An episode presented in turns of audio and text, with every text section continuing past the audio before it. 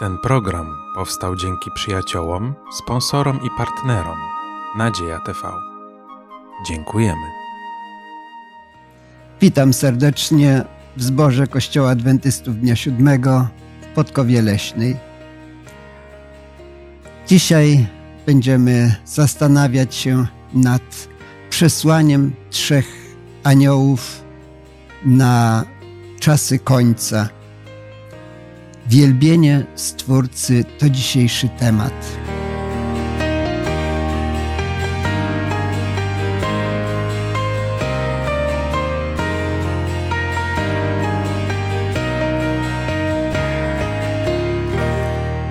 Dzisiaj ze mną są Waldemar, Magda, Zbyszek. Ja mam na imię Julian. Żeby Bóg nam błogosławił to rozważanie, będziemy się modlić, żeby Duch Święty podsuwał nam te najlepsze myśli, żebyśmy wszyscy byli zbudowani. Poproszę Magdzie do modlitwy.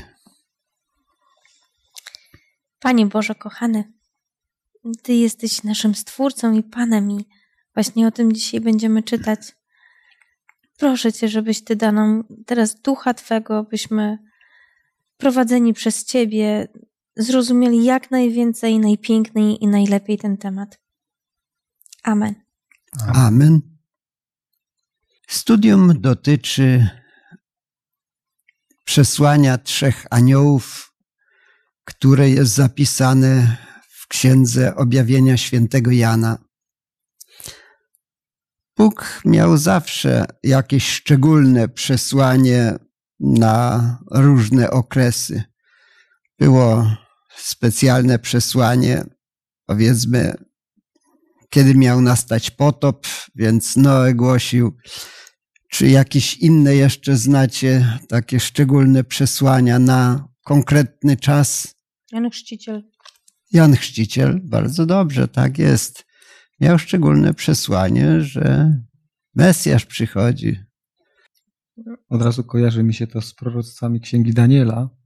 Tam też było przesłanie mówiące o pewnych wydarzeniach, które były pewnym proroctwem w zależności od okresu. Nawet moglibyśmy sięgnąć do czwartego rozdziału, gdzie mamy historię Nabukadnezara, jego choroby. Też było pewne przesłanie dla króla. Poselstwo zapowiedziane, wydarzyło się, no i mamy jakby, jakie były konsekwencje. Czyli coś, co było przed, zostało zapowiedziane wcześniej z przedstawieniem tego, jak się to zakończy. Dziękuję bardzo. Możemy powiedzieć, że takich e, przesłań na konkretny czas było dużo. Jeremiasz zapowiadał zniszczenie świątyni, niewolę babilońską. Izajasz co innego przekazywał. A w ostatniej księdze, księdze objawienia świętego Jana, mamy w czternastym rozdziale ostatnie już takie przesłanie na czas końca. Może poprosiłbym o przeczytanie wiersza szóstego. I widziałem innego anioła, lecącego przez środek nieba, który miał Ewangelię wieczną, aby ją zwiastować mieszkańcom ziemi i wszystkim narodom, i plemionom, i językom, i ludom, który mówił donośnym głosem. Czy wyobrażamy sobie, że to będzie anioł, który będzie taką wiadomość przekazywał ludziom? Nie, to jest taka figura akurat biblijna i raczej przedstawia posłańca. Więc są posłańcy, którzy będą to zwiastować, będą o tym mówić. Mhm. Aniołowie pełnili rolę zawsze takich posłańców. Mhm. Tak, samo słowo anioł znaczy dosłownie posłaniec. Posłaniec idzie od Boga i przekazuje pewne prawdy.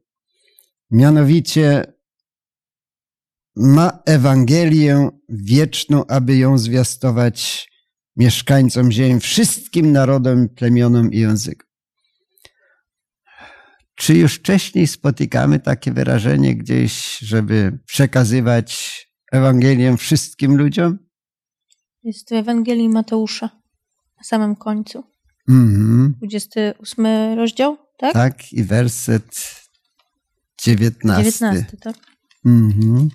Jest to tak zwane wielkie polecenie naszego Pana. Idźcie tedy i czyńcie uczniami wszystkie narody, chrzcząc je w imię Ojca i Syna i Ducha Świętego. Więc do wszystkich narodów Wszystkie narody. ma Tak. dotrzeć Ewangelia. Powstaje pytanie, dlaczego to trzeba głosić wszystkim narodom, ludom, językom? To tak mocno podkreślone. Nie tylko głoście wszędzie, wszystkim narodom, ale wszystkim ludom, wszystkim językom.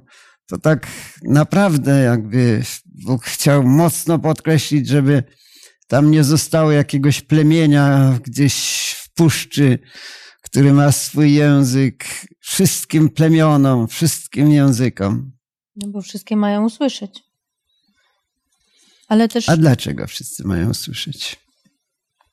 bo to poselstwo dla wszystkich ludzi. Mhm. W wielu miejscach w Piśmie Świętym sam Pan Jezus potwierdza, że jest Zbawicielem wszystkich ludzi. On daje szansę każdemu człowiekowi. To nie może być tak, że kogoś pominie.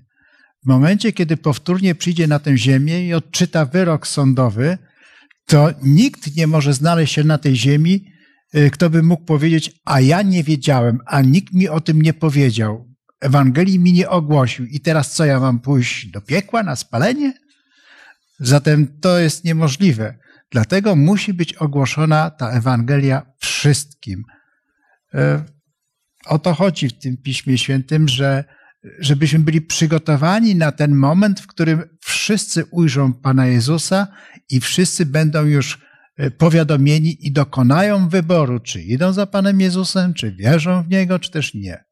Odpowiadając, kiedy myślę o słowie Ewangelia, kojarzy mi się lekarstwo, lekarstwo na śmiertelną chorobę.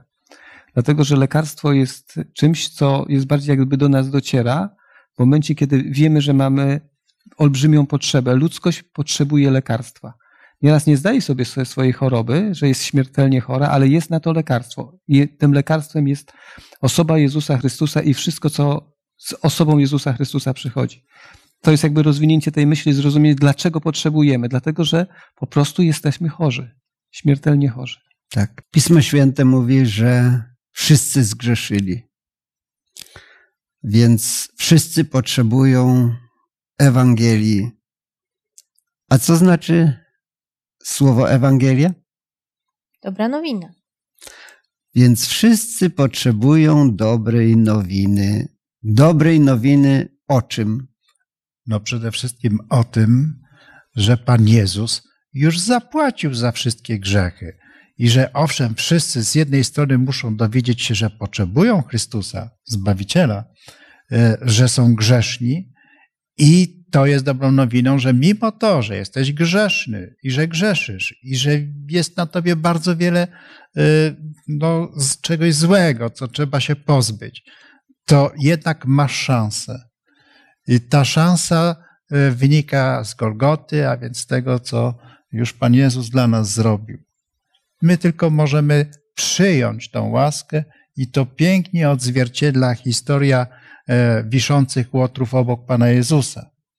No, szczególnie tego jednego. Łaska była dla obu łotrów, czy tylko dla tego jednego? Zdecydowanie dla obydwu, lecz jeden e, nie miał ochoty skorzystać z tej możliwości, a drugi, e, no, jednak wykonał rzecz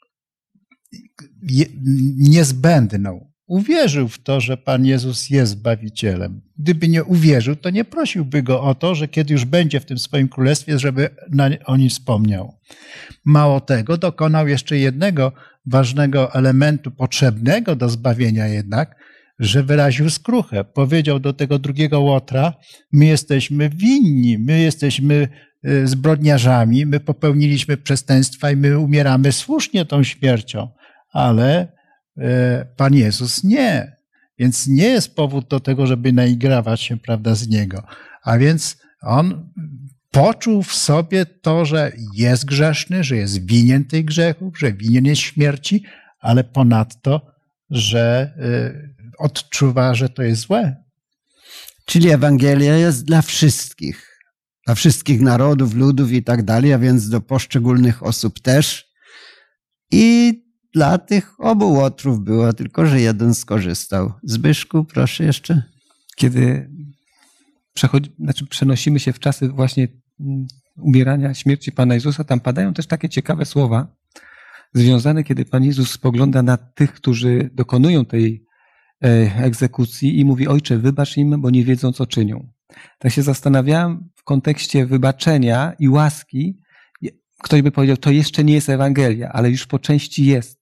Że mnóstwo ludzi żyje jakby w nieświadomości pewnych rzeczy, których dokonują, i ktoś by powiedział, no zasługują na potępienie i nieraz byśmy gotowi jesteśmy potępić ludzi, a w pewnym momencie Pan Jezus, Ojcze, wybacz im, bo nie są świadomi.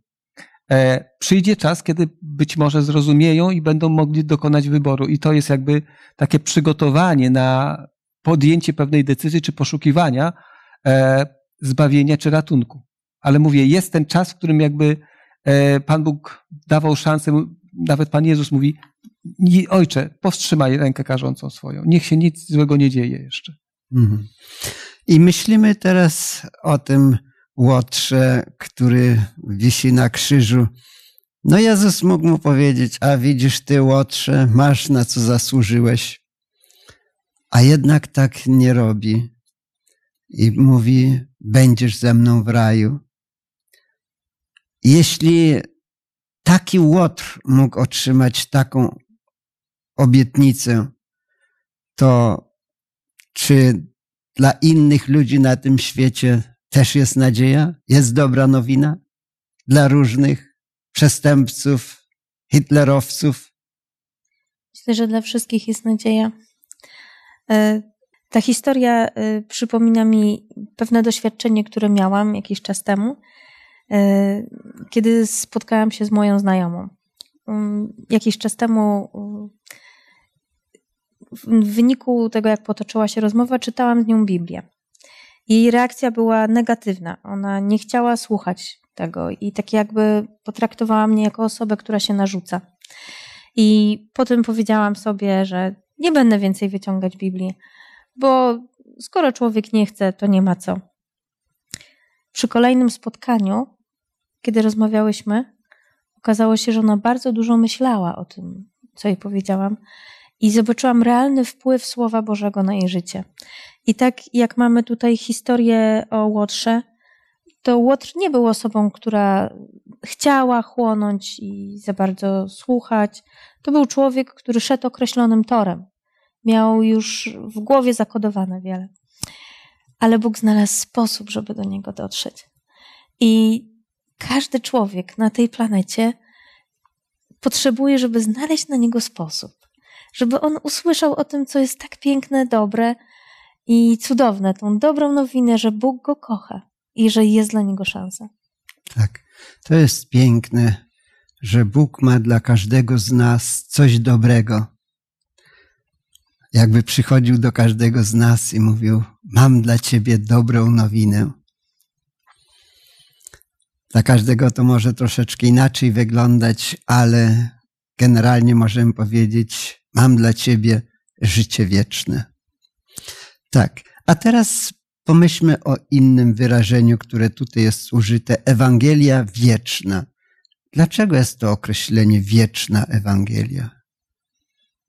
Czy ona zawsze była, czy tylko od czasów Chrystusa?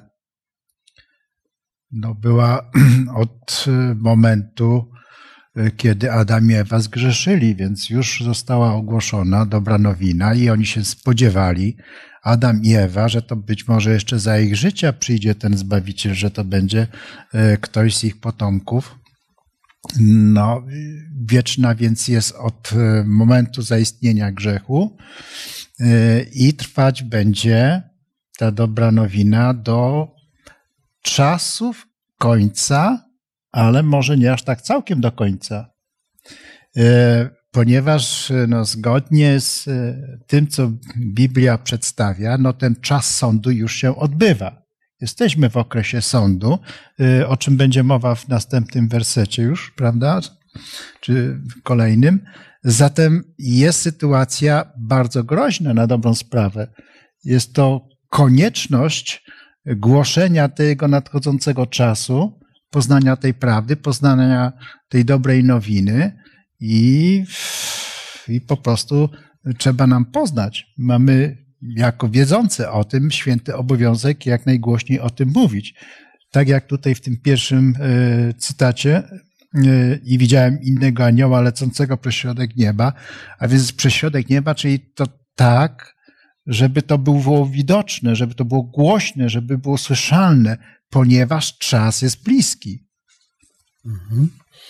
Czy moglibyśmy powiedzieć na przykład, że w Starym Testamencie była głoszona Ewangelia?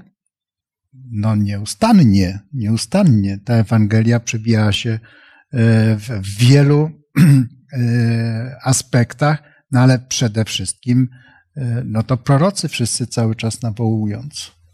Nie było takiego słowa Ewangelia, ale dobre nowiny stale Bóg przekazywał.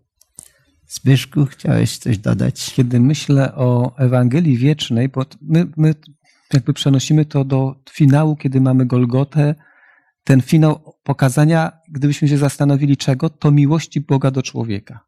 Jego, co, to, co może zrobić, ale mm, nieraz jak mówimy o miłości, ta miłość ma bardzo różne obrazy. Nieraz miłość jest podaniem ręki, nieraz jest podaniem, jest dobrym słowem. I kiedybyśmy popatrzyli na Stary Testament, to tam zobaczymy, że ta miłość Boża objawia się w przeróżny sposób. Jak Pan Bóg podchodzi i rozwiązuje ludzkie problemy, czy jednostek, i tu moglibyśmy sięgnąć do mnóstwa przykładów próbowania ratowania. Przychodzi do Kaina i mówi: Kainie, jesteś w niebezpieczeństwie. E, gdybyśmy popatrzyli, kiedy zbliża się potop, próbuje ratować tych ludzi no, w dziwny sposób, ale to też jest dobra nowina, że jest ratunek, że jest, można wyjść z bardzo niebezpiecznej sytuacji.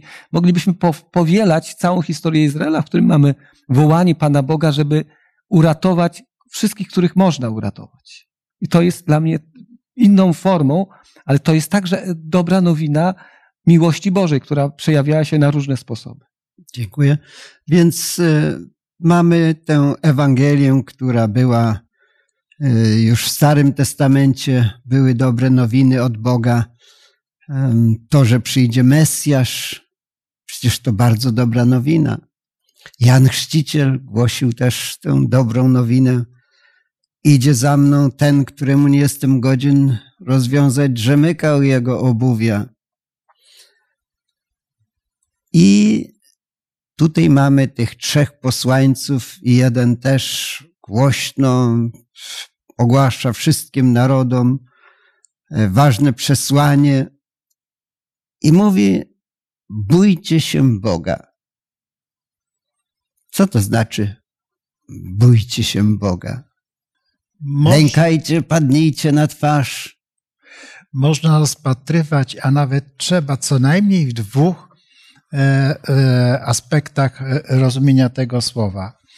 E, pierwsze, które chciałbym zwrócić uwagę i uważam, że to jest jedno z najlepszych rozumień, e, bać się Boga, to można zastąpić innym słowem, być bogobojnym. To jest bardzo znane już słowo, prawda? Bogobojny. Kto to jest bogobojny? Inaczej mówiąc, pobożny. To człowiek pobożny. A pobożny to jest taki człowiek, który słucha się e, Słowa Bożego, e, jest wierny zasadom, zna e, przykazania, przestrzega te przykazania, szanuje Boga.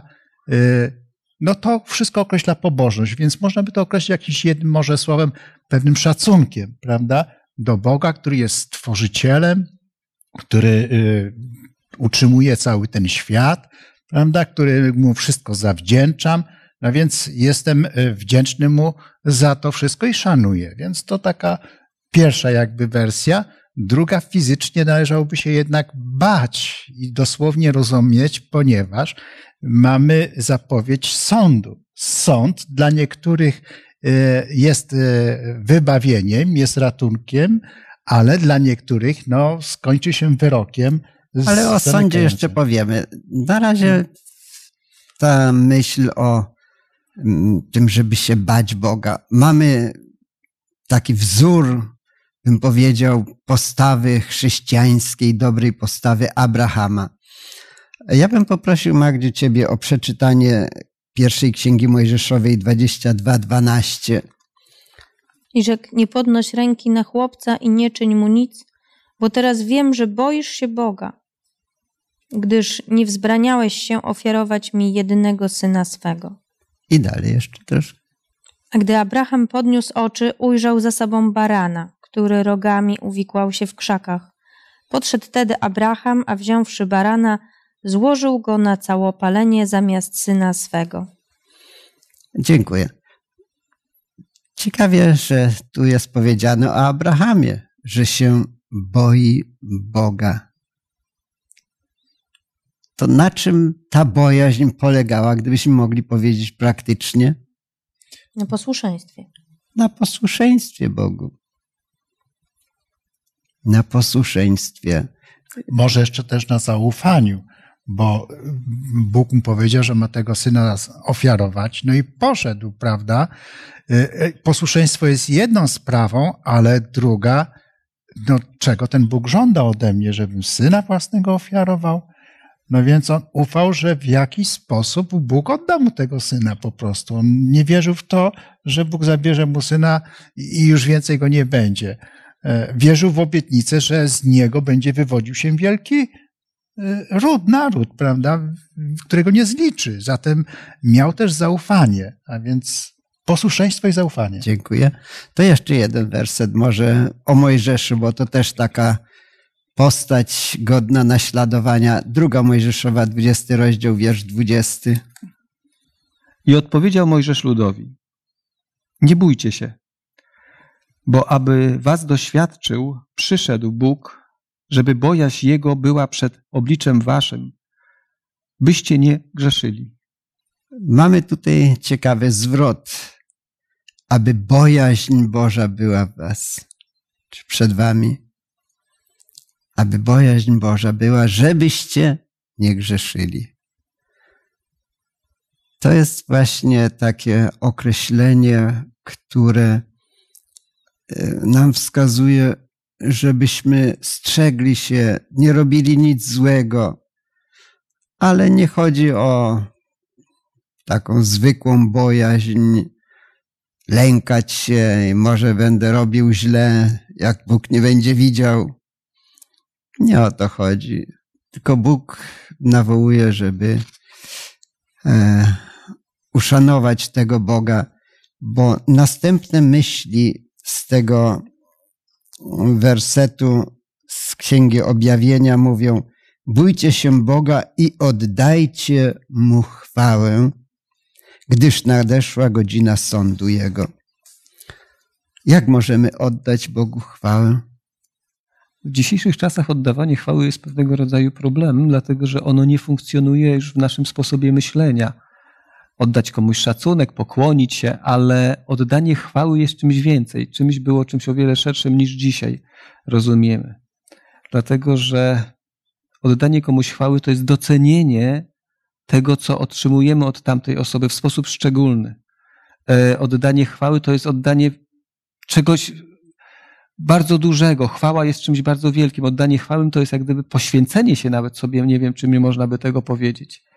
E, dlatego, że e, dzisiaj nie dokonujemy, tak sobie pomyślałem, czy dzisiaj ktoś oddaje chwałę komuś. I tak pomyślałem sobie, że dzisiaj to gdzieś nie funkcjonuje. Jak gdyby mówimy, nie ma ludzi godnych, którym można by oddać chwałę. E, I z tym ma, możemy mieć problem, kiedy, czy, czy, co rozumiemy przez pod słowem oddać e, dajcie mu chwałę. Ja myślę, że tutaj e, dalsze myśli podsuwają właściwe znaczenie, bo tak naprawdę to rzeczywiście ludziom mamy oddawać chwałę. Bogu należy chwała. Dlaczego? Ten werset dalej mówi: Oddajcie Bogu chwałę. Temu, który stworzył niebo i ziemię i morza i źródła wód. On jest godny, bo On jest stworzycielem. Więc e, dlatego anioł nawołuje. Tam jest, I nawet nie powinniśmy oddawać ludziom chwały takiej chwała naprawdę należy się Bogu. Waldemarze, chciałeś dodać coś? Ja bym to określił krótko, że y, oddajemy chwałę Bogu pobożnością, a więc wiarą i zaufaniem. Jeżeli Bóg mówi, że On jest stworzycielem nieba i ziemi, to nie zgadzam się z informacją w szkole, w telewizji czy gdziekolwiek, że powstał świat czy wszechświat w wyniku jakiejś ewolucji. No jest to nieprawda. Ja jestem osobą wierzącą i dla mnie są to czyste kłamstwa, prawda? Mhm. Wtedy oddaję chwałę Bogu? Tak, bo mówię o prawdzie, tej Bożej prawdzie. I wskazuję na Boga. To jest ważne, że wtedy, kiedy opowiadam o Bogu albo wykonuję czyny jakieś, to chciałbym, żeby inni wiedzieli, że tak robię, dlatego że ja wierzę w Boga Stworzyciela nieba i ziemi. Mhm. Jest taki piękny werset, ja go bardzo lubię. Dla mnie to on jest takim drogowskazem życiu, który mówi: Tak niechaj świeci światłość wasza, aby ludzie widzieli wasze dobre uczynki, a chwalili Boga. Jemu należy chwała. Boga, który jest w niebie. Dobrze. I te kolejne myśli które mówią o tym, że On stworzył niebo, ziemię, morze i źródła wód.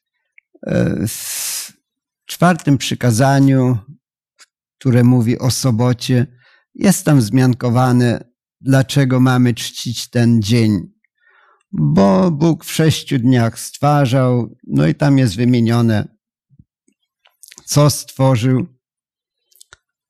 A więc e, jeśli myślimy o tym, żeby oddawać Bogu chwałę jako Stworzycielowi, to też myślimy o sobocie, bo to jest taki czas, który, w którym możemy myśleć o Bożych sprawach, mówić o Bożych sprawach i przypominać sobie, że to On jest Stwórcą. Ale chciałem się skoncentrować na tej ostatniej myśli, dlatego że tego nie ma w przykazaniu, mianowicie on stworzył, jak tu jest powiedziane, niebo, ziemię, morze i źródła wód. Jak uważamy, dlaczego tutaj anioł dodał jeszcze to i źródła wód? Proszę Zbyszku, yy, Waldku. E, przychodzą mi dwie myśli.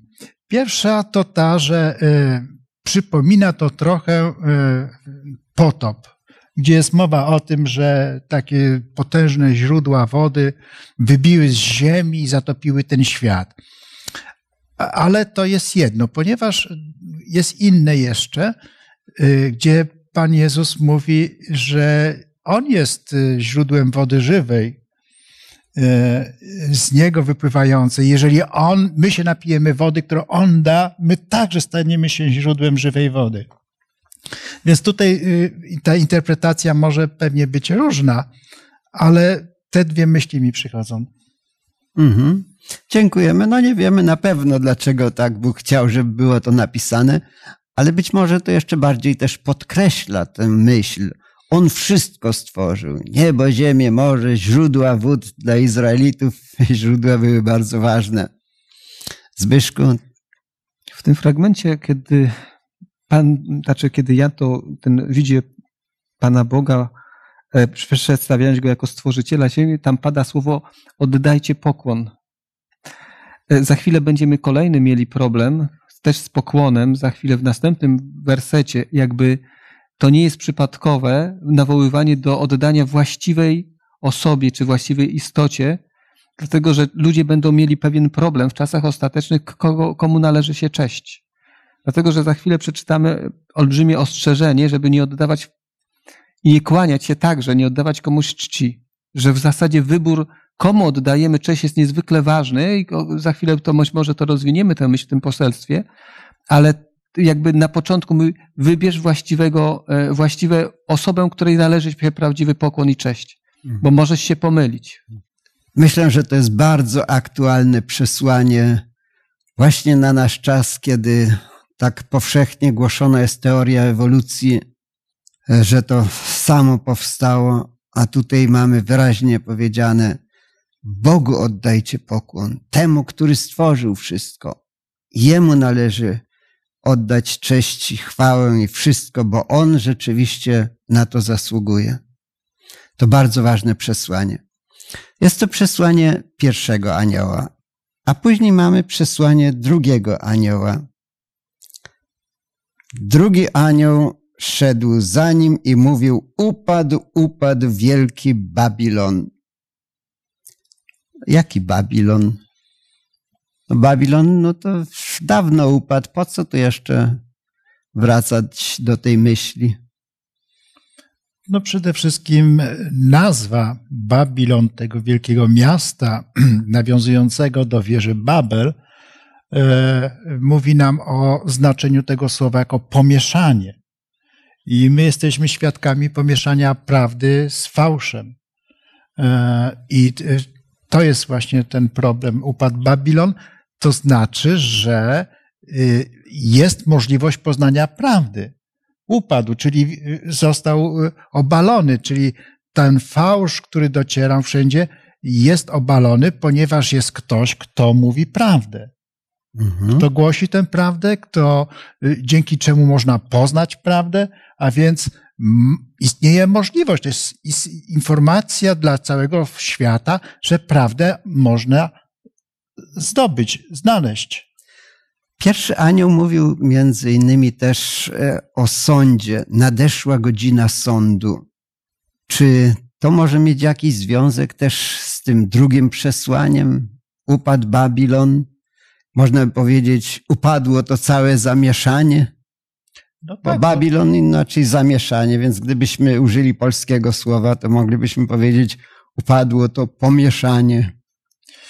W pewnym sensie tak, dlatego że jeżeli Ewangelia dociera, Ewangelia jest prawdą, dobrą nowiną o zbawieniu w Jezusie, więc jeżeli ktoś mówi, że zbawienie nie jest w Jezusie, tylko w kimś innym czy w czymś innym, no to e, w ten sposób następuje upadek tego, co jest fałszywe. Ktoś zadaje pytanie, no to w końcu kto? Pan Jezus zbawia mnie, czy na przykład, no nie wiem, Matka Boska, czy może jakiś guru wschodnich nauk y, y, religijnych czy filozoficznych. Więc pytanie może być różne i trzeba sobie zadać to pytanie i znaleźć odpowiedź. Dziękuję, Zbyszku. Y, kiedy czytamy o tym drugim aniele i o tym upadku Babilonu, wydaje się, że to jest tak nie, nawet w czasie, kiedy, kiedy to było pisane, nie, nieaktualne, bo Babilon leżał już wtedy w ruinie. Ale w świadomości wielu narodów był symbolem potęgi, wielkości, która kiedyś była i że funkcjonowała i wydawała się, że jest nośnikiem bardzo dobrych idei.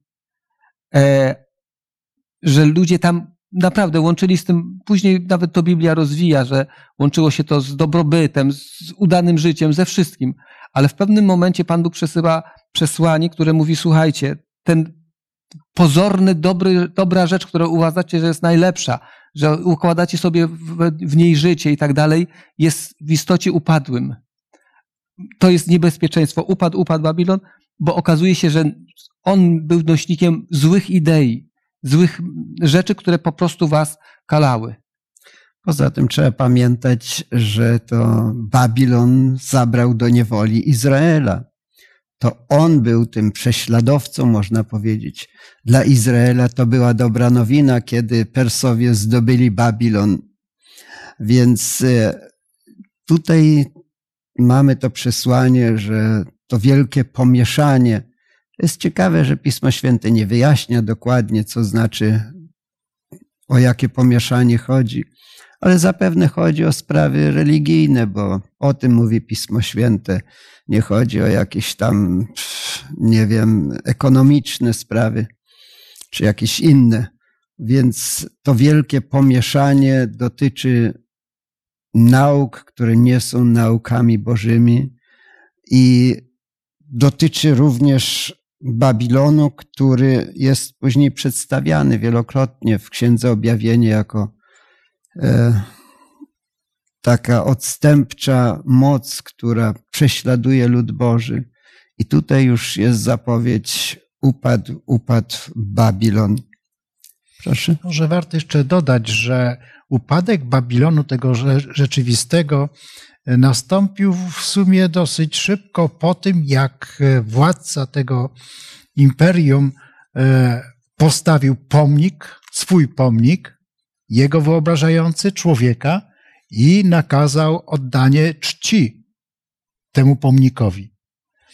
E, zatem e, dzisiaj możemy odnieść e, się podobnie i dopatrywać się takich sytuacji. Jeżeli jest ktoś na Ziemi, jakiś człowiek, czy siła, czy organizacja, która odbiera cześć boską, to wówczas no, może się skończyć tak jak z tym Babilonem właśnie. A tu jest też dodane, gdyż on napoił wszystkie narody winem szaleńczej rozpusty, czyli upił wszystkie narody. I dodane jest to rozpusta, coś najgorszego. E, więc jeśli myślimy o prawdzie Bożej, o Ewangelii wiecznej, tutaj mamy coś przeciwnego, ale dla wierzących to jest dobra nowina. Ten Babilon upadł. Tu już jest taka zapowiedź. No i mamy przesłanie trzeciego anioła, najtrudniejsze. Trzeci anioł szedł za nimi, mówiąc donośnym głosem: Jeżeli ktoś odda pokłon zwierzęciu i posągowi i przyjmie znamię na swoje czoło lub na swoją rękę, to on pić będzie samo czyste wino gniewu Bożego z kielicha jego gniewu i będzie męczony ogniem i w siarce wobec świętych aniołów i wobec baranka. A dym ich męki unosi się w górę na wieki wieków i nie mają wytchnienia we dnie i w nocy ci, którzy oddają pokłon zwierzęciu i jego posągowi, ani nikt, kto przyjmuje znamię jego imienia. I kończy się później, tu się okaże wytrwanie świętych, którzy przestrzegają przykazań Bożych i wiary Jezusa. Cała, cały ten kwartał mówi o czasach końca, mówi o tym, kim jest, co symbolizuje to zwierzę, czy ta bestia, inne przekłady mówią, ale jeśli ktoś odda pokłon jemu, to będzie pił wino gniewu Bożego. Czy możemy zatem mówić, no tak, ale możemy służyć Bogu i możemy też mm, akceptować niektóre nauki, które no, powszechnie są przyjęte. Myślę tutaj na przykład o mm, takiej teistycznej ewolucji. Większość chrześcijan się do tego skłania, że Bóg stworzył pierwszą komórkę, a później to się samo tak rozwijało. Bóg się w to nie miesza, drogą ewolucji, no i tak dalej. Czy to jest do przyjęcia taka postawa? No niestety zdecydowanie nie. Bóg w którymś miejscu pisze, mówi wyraźnie: Jestem Bogiem zazdrosnym. W innym miejscu pisze: Nie oddam chwały mojej nikomu. Nie ma takiej możliwości. E, to jest tak, jakbyśmy w koszu jabłek mm, e, na jesieni zebranych zostawili na zimę, powiedzmy sobie w jakiejś tam piwnicy, ale tam szkoda nam było jednego zepsutego, nadpsutego jabłka, niech sobie tam będzie wśród tych innych. No co mu tam szkodzi? Zapewne, kiedy byśmy poszli po te jabłka za jakiś czas, mielibyśmy wszystkie chyba zgniłe. Podobnie jest z ziemniakami. Ci, którzy mieszkają na wsi, wiedzą, że czasem muszą przeglądać te ziemniaki, które mają w jakichś piwnicach, że jeżeli któryś się zepsuje, to trzeba bezwzględnie zabrać, bo inne zarażą się i również zgniją. Więc tak samo jest i z fałszem w religii Pana Jezusa. Ta prawda, która jest nam przeznaczona, ona musi być prawdziwa od początku do końca we wszystkim. Proszę Zbyszku. Tak na zakończenie mieliśmy piękny obraz Pana Boga z Jego miłością i z dobrą Ewangelią, a tu na zakończenie jest tak bardzo trudny do przyjęcia, do zaakceptowania obraz, w którym mamy Pana Boga, który mówi o gniewie Bożym. I nieraz, my nieraz zapominamy, że przyjdzie czas, w którym także będzie bardzo niezrozumiała miłość Boża, ale która będzie się objawiała także i w pewien sposób gniewem. To jest bardzo dziwne stwierdzenie, czy można połączyć miłość z gniewem, ale przed czymś takim Pan Bóg ostrzega, słuchajcie, w niektórych sytuacjach ja będę mógł okazać mój gniew, bo, zły, bo złego wyboru dokonaliście i to jest bardzo poważne ostrzeżenie. Podsumowując, możemy powiedzieć, ważne dla nas jest, że Bóg przychodzi do nas z dobrą nowiną, Ewangelią. Szansa jest dla każdego. Z łaski może być każdy zbawiony, ale z drugiej strony, jeśli ktoś się będzie kłaniał, komuś innemu oddawał cześć, wszystko jedno, kto to będzie, czy co to będzie, to jednak rzeczywiście też poniesie karę zasłużoną. Pismo Święte mówi o sądzie.